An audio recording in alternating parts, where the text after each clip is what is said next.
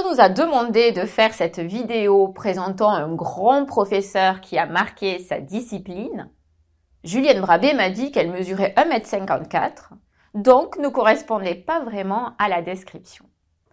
J'ai de mon côté immédiatement accepté, parce que celle avec qui j'ai débuté ma thèse il y a plus de 20 ans n'est justement pas un professeur comme les autres. Et cette vidéo va permettre à beaucoup de ceux qui ne l'ont pas côtoyée d'en savoir plus sur elle, mais aussi d'envisager autrement leur carrière. Julienne n'a jamais voulu ressembler aux stéréotypes conventionnels. Sa carrière peut en témoigner, puisqu'elle a commencé dans le monde du textile de luxe, elle a ensuite été responsable de la formation permanente dans une entreprise, puis a enseigné dans différentes institutions, École de commerce de Montpellier, Université de Montpellier, IUT de Sceaux, IAE de Paris-Est. Elle a, dans cette trajectoire, été précurseur de ce que l'on connaît mieux aujourd'hui, l'entrée dans le métier d'enseignant-chercheur après des expériences en entreprise, une mobilité entre des institutions et des postes. Elle a aussi été précurseur dans les sujets de recherche qu'elle a choisis, centrés sur le travail, son évolution et son avenir. Cette thématique chapeau l'a amené à adopter une vision globale des liens entre le travail et les stratégies et à intégrer des contextes sociotechniques et géopolitiques. Ses travaux attestent de sa vision ouverte de la GRH quand elle a étudié les problématiques associées à la financiarisation ou quand elle s'est penchée bien avant la vague actuelle sur les questions de responsabilité des entreprises. Si je vous donne les titres de certains de ces articles, livres au chapitre, vous saisirez vite cette variété des thématiques. La main visible des investisseurs institutionnels, investisseurs institutionnels et entreprises globales. Le champ contesté de la RSE. What about books in the evaluation process? Les plateformes alternatives face aux géants de la digitalisation. Tous ces travaux se rejoignent autour de sa volonté d'analyser les contradictions liées aux situations de travail dans leur contexte. Ils ont aussi pour point commun de vouloir déciloter la GRH. Julienne a commencé par la sociologie, la psychologie et mobilise différents cadres théoriques empruntés à différents courants de pensée pour aller toujours plus loin dans la connaissance. Elle a aussi beaucoup travaillé en collaboration avec différents chercheurs pour ses productions scientifiques. Cette conception collective de la recherche et plus largement du métier l'a toujours animée, pour voir au-delà des limites ou de la recherche en GRH ou même des entreprises. Elle a beaucoup apporté à la discipline en France, notamment à travers l'ouvrage qui reste encore une référence et qu'elle a co-coordonné, Repenser la GRH. Elle a ainsi fourni des clés de lecture et de réflexion qui structurent encore les travaux dans ce champ. Elle n'a cessé depuis de réfléchir au fondement épistémologique de la GRH, à son positionnement par rapport à d'autres disciplines. Elle a donc contribué à sortir la GRH en France d'un enfermement disciplinaire et épistémologique. Vouloir aller au-delà des frontières dans son travail n'est pas étonnant quand on connaît la personnalité de Julienne. Bien qu'elle soit une référence, Julienne n'a jamais agit en tant que telle. Elle a toujours continué à mettre les mains dans le cambouis, comme elle a coutume de dire, à dialoguer avec les entreprises ou à porter des projets. Sans jamais vouloir occuper la place la plus visible, sans jamais vouloir diriger, sans jamais chercher à se valoriser. Alors que l'on entend des injonctions incessantes à construire une stratégie de carrière, Julienne est l'exemple stimulant du fait que ne pas avoir de stratégie peut engendrer d'heureuses surprises et une trajectoire professionnelle riche et également reconnue par les pairs. Elle montre aussi, à travers son parcours, que l'intuition et la conviction peuvent être des moteurs forts dans la recherche, parfois à contre-courant ou du moins en avance sur sa communauté. Elle fait partie, à mon sens, du cercle très restreint des grands professeurs inspirants dans la recherche et au-delà pour le métier d'enseignant-chercheur. Son parcours lui permet désormais de participer justement à des réflexions collectives sur la production académique. Désormais, en tant que professeur émérite, elle continue à imprimer sa marque indélébile en cherchant toujours et encore à dépasser les carcans académiques. Son positionnement lui permet de chercher à bousculer les règles du jeu académique et à faciliter la diffusion du savoir. Son implication au sein de la SFM ou de RAM en témoigne. Si je décris ce parcours de Julienne, c'est que j'ai eu la chance, comme ces onze autres doctorants, de pouvoir être encadrée dans mes premiers pas de chercheuse par Julienne. Dans ce domaine, Julienne s'est aussi distinguée. Elle ne nous a pas appris à faire ou à industrialiser la recherche, mais à être chercheur dans tous les pans de nos activités, à nous questionner et à questionner ce qui peut paraître évident, à aller au-delà des idées reçues, à étudier les paradoxes, les contradictions inhérents à chaque situation. Elle nous a appris aussi à savoir écrire. Cela peut paraître paradoxal, mais je pense que nous avions tous l'impression de savoir rédiger quand nous avons commencé notre doctorat. L'exigence de Julienne, en attente de précision pour chacun des mots et interrogeant le sens de chaque phrase, de chaque dispositif méthodologique, de chaque résultat avancé, a été et reste un atout précieux pour chacun d'entre nous.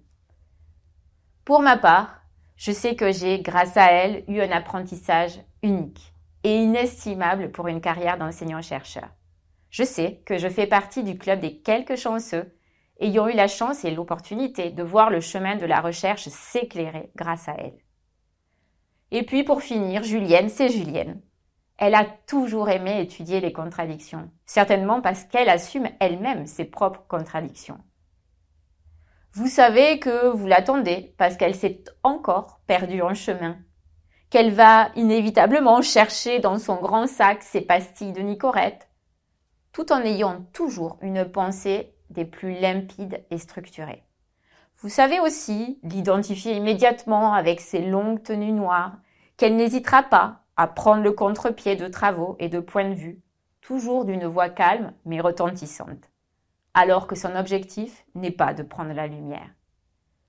Julienne est donc une professeure hors norme, qui a toujours cherché à éclairer, à ouvrir des voies dans la communauté de la recherche en GRH, plus qu'à briller individuellement. C'est justement ce qui fait sa singularité et ce qui a été sa force tout au long de son parcours. Elle est évidemment un modèle par ses travaux et ses réflexions. Elle l'est aussi par cette trajectoire singulière qui prouve qu'on peut emprunter une diversité de chemins dans notre métier, parfois des chemins peu fréquentés, voire déconseillés. Elle rassure, enfin en montrant qu'on peut continuer tout au long de sa vie professionnelle à chercher avec passion et à exercer son métier avec enthousiasme.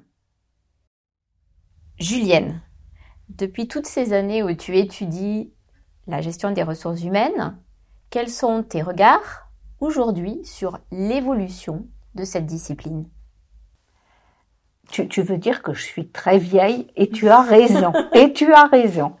Et donc c'est vrai que j'ai vu, mais très sérieusement, évoluer euh, la discipline. En tant que discipline scientifique, honnêtement, quand je suis arrivée dans l'univers euh, de l'enseignement et de la recherche dans les années 70, milieu des années 70, eh ben, en tant que discipline, la GRH n'existait pas. Euh, il y avait des professeurs de gestion du personnel qui étaient les directeurs du personnel qui venaient expliquer aux étudiants euh, comment ils géraient le personnel. Il y avait aussi des, des, profs de droit du travail qui intervenaient pour expliquer ce qu'étaient les contraintes du droit du travail en matière de gestion du personnel. Donc tu vois, après j'ai tellement été frappée par ça que j'introduisais mes cours en disant la GRH, ce n'est pas seulement les, activités des directions du personnel. Alors, tu as employé une expression discipline scientifique. Est-ce que euh, tu penses que la gestion des ressources humaines est une discipline scientifique? Oui, je crois que qu'elle a évolué vers une discipline scientifique parce que euh, ces pratiques de, GRH, ce euh, champ de connaissances sur la GRH ont progressivement été vraiment interrogées. Et pour moi, c'est cette interrogation qui est au cœur de la démarche scientifique. Interroger, s'appuyer sur des observations étayées, les discuter euh, avec euh, des collègues qui n'ont pas forcément sélectionné les mêmes observations, qui n'ont pas forcément euh, produit euh, les mêmes interprétations. C'est vraiment ça le cœur de la démarche scientifique. Donc je crois que maintenant, oui, on, est une démarche scientifique. Alors est-ce que tu pourrais nous donner des exemples plus précis de cette traduction de la GRH en discipline euh, scientifique? Ben, les, comme tu as pu le remarquer, même à ton très jeune âge, comme tu as pu le remarquer, euh, les frontières des, entreprises, de ce qu'on appelait l'entreprise, comme s'il y en avait un prototype universel, ont explosé. Euh, il n'y a plus beaucoup de, relations entre euh, la façon dont on gérait les personnels d'IBM, qui était quand même un grand modèle à l'époque, et la manière dont on gère les indépendants d'Uber, hein, les livreurs d'Uber et des, euh, chauffeurs d'Uber. Et donc, petit à petit, nous avons appris à contextualiser, à tenir compte des mutations, tu vois, et ça c'est vraiment enrichi. Et on est passé d'un domaine un peu simplificateur, où on pensait qu'il y avait des bonnes méthodes bien rationnelles à appliquer, à euh, des réflexions, des recherches dans lesquelles on intégrait beaucoup plus des problèmes de changement, de conflictualité, de relations de pouvoir, etc. Et du coup, eh ben, on en est venu à converser, à dialoguer avec toutes les sciences sociales, avec d'abord toutes les sciences de gestion, avec la théorie des organisations, avec la sociologie, euh, avec euh, la psychosociologie dont je viens, qui me tient particulièrement à cœur, euh, avec la psychologie, avec l'histoire, je ne sais plus lesquelles je t'ai dit, le droit des sciences politiques, enfin bref, avec l'ensemble des sciences sociales et même avec les sciences cognitives. Donc, on s'est largement étendu dans nos niveaux d'analyse et nos euh, dimensions d'analyse. Et puis, pour cela, ben, on a multiplié les méthodes, on a adopté des méthodes très différenciées. Donc oui, je pense que nous, euh, nous sommes, même s'il existe quelques irréductibles, hein, en bonne voie d'adopter une démarche scientifique. Alors, tu as dit qu'il y a beaucoup de disciplines qui te tiennent à cœur, la psychosociologie, la sociologie, euh, etc. Et avec ton regard et ton recul aujourd'hui, qu'est-ce qui distingue justement la gestion des ressources humaines des autres sciences sociales? Franck Bournois, chaque fois que j'étais partie dans une de mes grandes recherches, me disait So what? Et bon, il m'énervait, bien sûr. N'empêche que là est bien le cœur du problème. La GRH, comme les autres sciences de gestion, elle s'intéresse au pilotage de l'action collective, organisée et finalisée. Voilà. Et l'action est au centre. On, ne cherche pas seulement pour comprendre, on essaye. On ne cherche pas non plus, comme on a cru le faire un temps, pour vous donner des outils parfaits et tout faits, des organisations parfaites et toutes faites. Euh, mais on cherche pour donner des repères à l'action. Moi, quand j'étais praticienne, c'est ça que j'attendais des chercheurs. Pas qu'ils me disent quoi faire, mais qu'ils me donnent des repères qui me permettraient euh, d'agir en meilleure connaissance de cause. Donc tu placerais euh, les implications managériales, les fameuses implications managériales, au centre en définitive des enjeux de la recherche en gestion des ressources humaines? Oui, sauf que je les appellerais pas implications managériales parce que je le disais tout à l'heure aux personnes qui sont en train de nous, filmer, tout le monde doit s'intéresser à la GRH, donc nous devons nous adresser à tous, pour à toute forme d'organisation.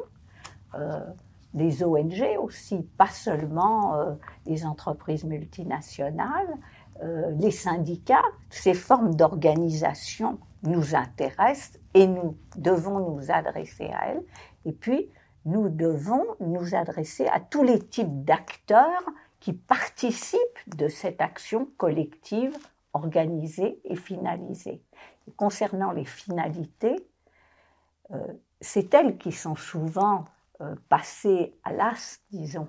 Et c'est à elles, c'est sur elles qu'il faut probablement euh, se pencher plus. Julienne, on exerce le même métier aujourd'hui d'enseignant-chercheur.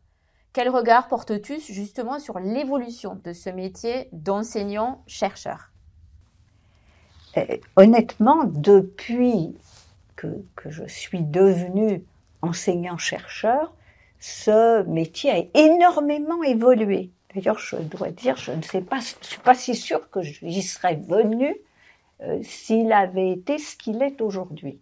Et pourtant, il y a des choses extraordinaires, enfin qui m'ont énormément plu, en particulier l'internationalisation de, ce métier. Je trouve extraordinaire d'aller euh, enseigner et chercher à ce qu'on a dans des pays qu'on appelle encore étrangers, j'ai du mal à les considérer ainsi, euh, j'adore recevoir euh, des euh, collègues. Je trouve que ça permet d'abord de comparer, ce qui pour moi est extrêmement important, de s'enrichir et puis et puis aussi d'alerter. Alors quand tu parles d'alerte justement, alerter comment, sur quoi? Eh ben, je vais donner un exemple qui pour moi un petit peu ramasse l'ensemble des problèmes auxquels nous sommes confrontés. En, 2017, pas en 1917, en 2017, euh, j'étais professeur invité à Sydney. Et dans ce cadre, je rencontre une charmante doctorante française qui s'occupait de l'adaptation, qui menait sa thèse sur l'adaptation culturelle des auditeurs. Elle était là depuis plusieurs mois et je lui dis alors où vous en êtes avec vos terrains, entretien exploratoire, contact, etc. Elle me dit non, non, j'en suis à zéro. J'attends euh, l'approbation du comité d'éthique. je, je, dois dire que je ne l'ai pas cru parce que pour obtenir l'approbation du comité d'éthique, elle devait faire un protocole, un protocole détaillé euh, avec le nom de ceux qu'elle euh, aurait à interviewer ou à questionner, euh, donc son échantillon, les questions qu'elle allait poser, dont elle n'avait pas encore une idée très précise, le, la lettre rédigée qui euh, attesterait de, du fait que pour ces pour ces euh, interviewés, il s'agissait euh, d'un euh, euh, d'un consentement tout à fait éclairé. Enfin bref, tu vois, avant de pouvoir explorer, elle devait déjà tout savoir. Bon, ça m'a paru. Au début, j'y croyais pas, mais euh, il fallait y croire parce que tous mes collègues m'ont bien précisé que c'était comme ça. Et alors pour moi, ça illustre d'abord l'énorme bureaucratisation de notre job. Euh, et c'est pas seulement les comités d'éthique, hein, et, toutes les formes d'évaluation euh, institutionnelle, individuelle, etc. Euh, euh, ça veut dire de l'Excel quand c'est pas encore entièrement automatisé. Bon, du coup, on a des administratifs toujours en nombre insuffisant, mais qui avant avaient l'habitude de nous aider et qui maintenant, en grande partie, nous contrôlent. Donc, bureaucratisation, bureaucratisation. Ensuite, j'en reviens à mes comités d'éthique. Il y a plein de revues étoilées où tu n'as pas besoin, où tu n'as pas le droit de publier si tu n'as pas le sceau du comité d'éthique. Or, tu le sais mieux que moi, je suis sûre, publié dans ces euh, revues étoilées, c'est vraiment euh, impératif euh, dans la compétition, dans la rancocratie qui s'est mise en place. C'est impératif pour la réputation des institutions, des nations, des, euh, des enseignants-chercheurs. Et donc, bon, ben, tout ça, je pense que ce n'est pas euh, très propice. Je pense que on nous a incité à briller plus qu'à éclairer et que ça ne devrait pas être notre métier, alors que nous rencontrons euh, d'énormes défis que nous devrions euh, être capables d'aider à identifier et à résoudre. Enfin, quand tu penses aux défis climatiques, je préfère même ne pas parler de l'Ukraine aujourd'hui. Quand tu penses aux famines qui se préparent peut-être, quand tu penses, tu ne peux pas penser que notre objectif premier soit de publier dans une revue de rang A. Donc, tu ne sembles pas particulièrement apprécier cette guerre des étoiles. Hein.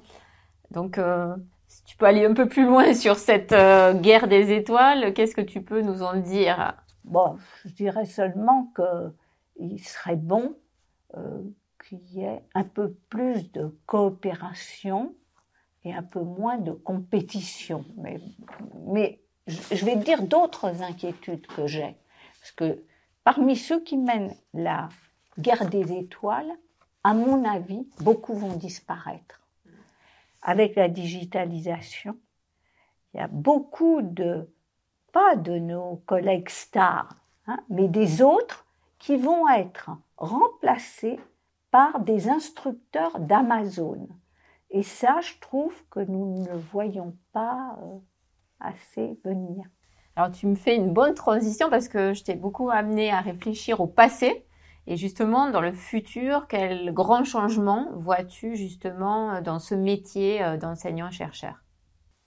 Eh bien justement, celui de la digitalisation. C'est celui-là majeur, d'accord. Avec ta position privilégiée par rapport à la GRH, au métier d'enseignant-chercheur, quels conseils tu pourrais donner aujourd'hui à des jeunes, à des doctorants qui s'engagent dans cette voie de la recherche? Ben, On m'a invité quelquefois à faire un speech dans des écoles doctorales. J'ai toujours commencé par le même conseil. J'ai dit aux doctorants, si vous n'êtes pas passionné par la recherche et l'enseignement, peut-être vous devriez choisir un autre métier. Il y a, d'autres voies plus prometteuses. voilà, ça c'est mon premier conseil. Donc du coup, de peut-être renoncer à une thèse quand on n'est pas passionné. Ah, pas du tout, pas du tout, parce que pour moi, ne pas devenir enseignant-chercheur, ça ne veut pas dire pas de thèse, pas de mémoire, ou pas de... parce que alors je suis convaincue de très peu de choses, mais je suis convaincue que le meilleur enseignement, celui qui permet de se développer, c'est l'enseignement par la recherche. Donc, quand on peut passer, quand on a le bonheur de pouvoir passer par une thèse, eh ben, on devrait, euh, d'une certaine manière, en profiter. Et à défaut, il y a les pédagogies actives mmh. qui, qui, vont dans le même sens. Et moi, je conseille toujours à mes jeunes collègues, et je leur transmet plein de cas, d'exercices et de méthodes pour euh, mettre les mains dans le cambouis, lier la théorie et la pratique et faire que leurs étudiants aussi mettent les mains dans le cambouis. Alors, je t'ai souvent entendu parler de courage intellectuel, justement. Euh, est-ce que tu peux euh, dire comment tu vois ce courage intellectuel et comment tu l'intègres dans tout cet apprentissage de chercheur?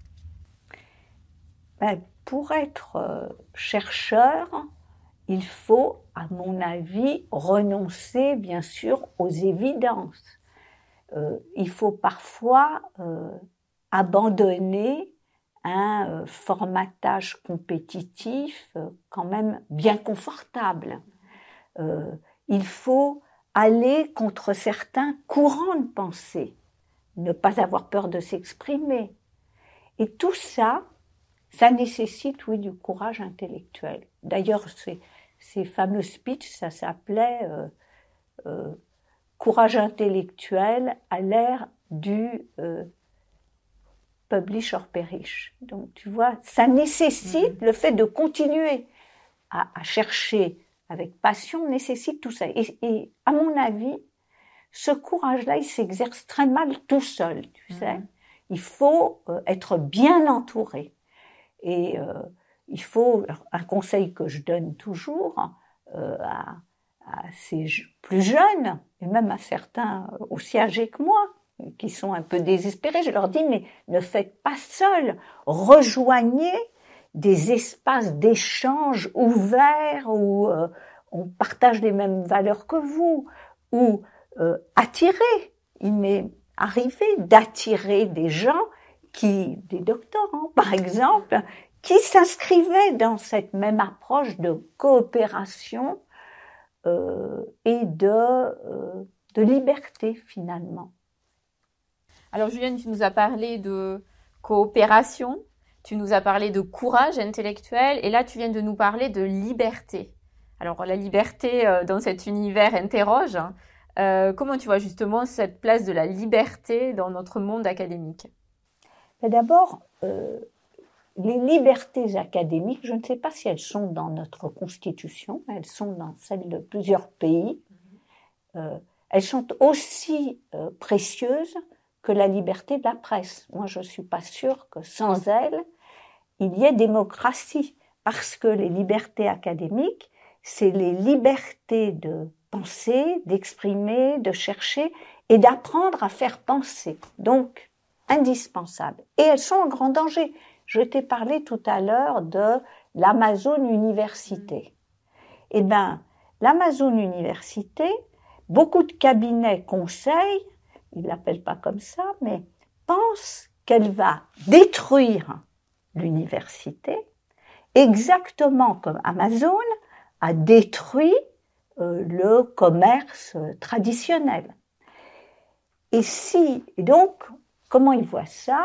Eh bien, euh, les programmes vont être découpés, le contenu des programmes va être découpé en blocs de compétences, c'est déjà parti. Et puis chaque bloc de compétences fera l'objet euh, d'un euh, d'un module digitalisé avec son micro-certificat. Et les étudiants ne seront pas seuls, ils seront en immersion, en, euh, métaverse, euh, ils seront bon et avec des instructeurs. Euh, il restera des professeurs stars euh, dans les universités d'élite. Ils continueront à mener des recherches.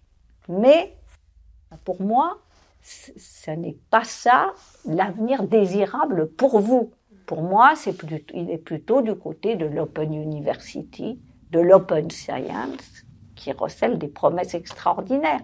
Mais pour qu'elles se réalisent, parce qu'il y a de formidables opportunités, moi, je pense qu'il faudrait que notre communauté académique soit plus active et plus active collectivement. Et de temps en temps, moi, sa passivité m'inquiète.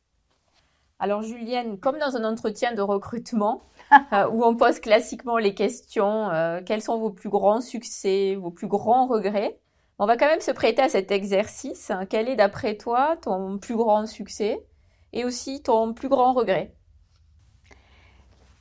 Alors, je te répondrai comme j'ai toujours répondu aux recruteurs qui me parlaient souvent de mes principales qualités, de mes principaux défauts. J'ai pas l'habitude beaucoup de raisonner en ces termes. Mais bon, je vais me livrer à l'exercice et euh, peut-être pas pour dire succès, mais mon plus beau projet, euh, ça a été d'être une inlassable lanceuse d'alerte. Voilà. D'alerte sur, sur des dangers ou euh, sur des opportunités. Euh, on m'a, dans les années 70-80, on m'appelait, à cause de ma blondeur probablement, Madame Bébé Phoque. Alors, parce que je ne parlais que des risques environnementaux et que, bon, euh, depuis, hein, on a développé des recherches sur la responsabilité sociale des entreprises, on a monté des formations sur la responsabilité sociale des entreprises. Donc voilà, euh, on a euh, un peu intégré, on a analysé les conditions, les promesses, mais aussi les limites et les illusions. Enfin, voilà, on a, me semble-t-il, avancé dans ces domaines. Alors, et toi tout particulièrement, quels ont été tes rôles justement euh, dans ce domaine-là en particulier? Bah, Moi, j'ai coordonné des recherches, euh, j'ai monté des formations, euh, mais je ne pense pas que mon nom marquera l'histoire du développement durable. Hein. donc voilà. Rien pour non, non, non. Je, si, si, j'en sais. donc, si tu veux, l'important, c'est quand même de contribuer euh, à faire euh, avancer euh, les choses. Est-ce que tu as un autre exemple justement par rapport à ce rôle de lanceuse d'alerte? Ben, je, vais en prendre un plus récent, celui de l'Amazon Université, dont je t'ai dit d'immenses risques que j'y voyais. Je ne pense pas être prise énormément au sérieux euh, pour l'heure. Et c'est pas grave. Euh, l'important, c'est que certains prennent cela au sérieux, que certains s'en occupent. Je, je pense qu'il existe des individus totalement exceptionnels dans l'histoire qui, qui changent le cours de l'histoire. Je ne le nie pas. Je n'en fais pas partie. Je ne suis pas Einstein. Je ne suis pas Marie Curie. Donc, ce que j'essaye de faire, c'est d'apporter ma petite pierre euh, à un édifice collectif. Alors, tu sembles ne pas regretter de ne pas être Einstein, par exemple, mais est-ce que tu as par contre d'autres regrets? Alors, ça, m'évoque euh, un très beau poème de Jacques Girin qui n'est plus avec nous et qui était un si grand professeur. Et euh, oui, oui, j'ai un regret. J'ai le regret de ne pas m'être orienté plutôt vers les neurosciences. Mon père me poussait vers la biologie, c'était un peu plus sérieux que la psychologie un grand prof de neurophysiologie me voyait passionné par le développement des synapses en interaction avec leur milieu et il me poussait aussi. Donc comme deux hommes puissants me poussaient, ça m'a dissuadé, ce qui est complètement stupide, mais c'est comme ça. Alors, pourquoi les, neurosciences? D'abord parce que comme la gestion, ce, sont des disciplines carrefour et que moi j'adore euh, la pluri euh, transdisciplinarité. Mais contrairement aux sciences sociales, j'ai le sentiment, peut-être à tort, que les neurosciences disposent de processus de validation plus solides. Et ça, ça m'attire énormément. Je, n'ai pas, pas l'illusion d'un positivisme étroit. Je sais que ce qu'on appelle les avancées scientifiques, elles s'inscrivent dans des ensembles socio-économiques extrêmement, euh, extrêmement complexes. Mais c'est vrai que j'aurais aimé euh, avoir un peu plus de certitude euh, concernant euh, la qualité et l'utilité de mes contributions, que je n'en ai à ce moment un peu avancé de ma vie professionnelle. Alors, pour terminer, on va parler un peu de ce qui peut inspirer euh, tous ceux qui nous écoutent. Est-ce que tu peux nous citer un ouvrage, alors qui t'a marqué personnellement, professionnellement, tout au long de cette carrière professionnelle? Ben, À la fois personnellement et professionnellement, il y a de très nombreux, nombreux ouvrages qui m'ont inspiré, influencé sur les épaules des géants. Euh, mais s'il faut en choisir un, je choisirais sans trop de difficulté euh, l'ouvrage de Karl Polanyi, La grande transformation. Euh, parce que Karl Polanyi est à la fois, tu sais que j'aime la pluridisciplinarité, il est historien, anthropologue et avant tout économiste. Ça lui permet de dresser une grande fresque du processus de désencastrement de l'économie par rapport à la société. Et ça lui permet de montrer les ravages de, euh, de ce désencastrement qui aboutit à une reprise en main euh, totalitaire. On a eu fascisme et communisme, une reprise en main catastrophique, totalitaire, euh, d'illusion, de réencastrement par le politique. Donc cet ouvrage m'a beaucoup... Et tu l'as découvert à quel moment cet ouvrage, La Grande Transformation? La Grande Transformation, ça a été écrit par Karl Polanyi, ça a été publié en 1944. Donc tu imagines bien euh, dans quelles circonstances mmh. de cet émigré hein, qui mm-hmm. fuyait le nazisme. Ça a été écrit. Euh, et moi, je ne l'ai lu en français. J'aurais pu le lire en anglais, mais je ne l'avais pas découvert. Je ne l'ai lu en français qu'au début des années 80. Et alors là, j'ai été, mais j'ai été terrorisée, j'ai été prise de terreur. Parce que, au début des années 80, on voyait commencer à se renouveler les mêmes erreurs qui nous avaient conduites au totalitarisme.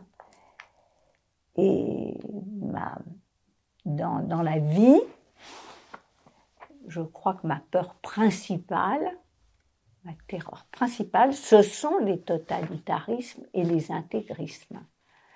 Euh, oui, c'est bien ça, par le fait euh, que euh, qu'on réussisse, même sans eux, à détruire la planète sur laquelle nous sommes supposés exister. Donc c'est mon plus grand, euh, c'est ma plus grande terreur, et je pense que nous, nous sommes en chemin. Et j'ai des enfants, des petits enfants. Euh, j'adore plein de jeunes gens. Et c'est pas un avenir euh, que je juge suffisamment prometteur. Alors tout ceci n'est pas très optimiste. Euh, alors, serais-tu pessimiste? Alors moi, je me raccroche toujours à une phrase d'Antonio Gramsci, le pessimisme de l'intelligence, l'optimisme de la volonté. Et je pense que, oui, nous, nous pouvons, nous pouvons, nous, petits êtres humains, euh, de contradictions avec nos dénis, avec nos pulsions mortifères, mais aussi nos pulsions de vie, notre génie, euh, nous pouvons nous en sortir, même au moment où, avec notre génie, nous avons inventer les manières euh, les plus extraordinaires de nous détruire intégralement, volontairement ou involontairement. Donc, ou on arrête tout simplement, hein, ou ben, on essaye euh, de trouver des solutions. Merci Géraldine. Merci à toi Julienne d'avoir permis euh, d'avoir cet échange que nous pourrons partager avec tous ceux qui vont nous, écouter, j'en suis sûre, et ils seront nombreux. Merci Julienne.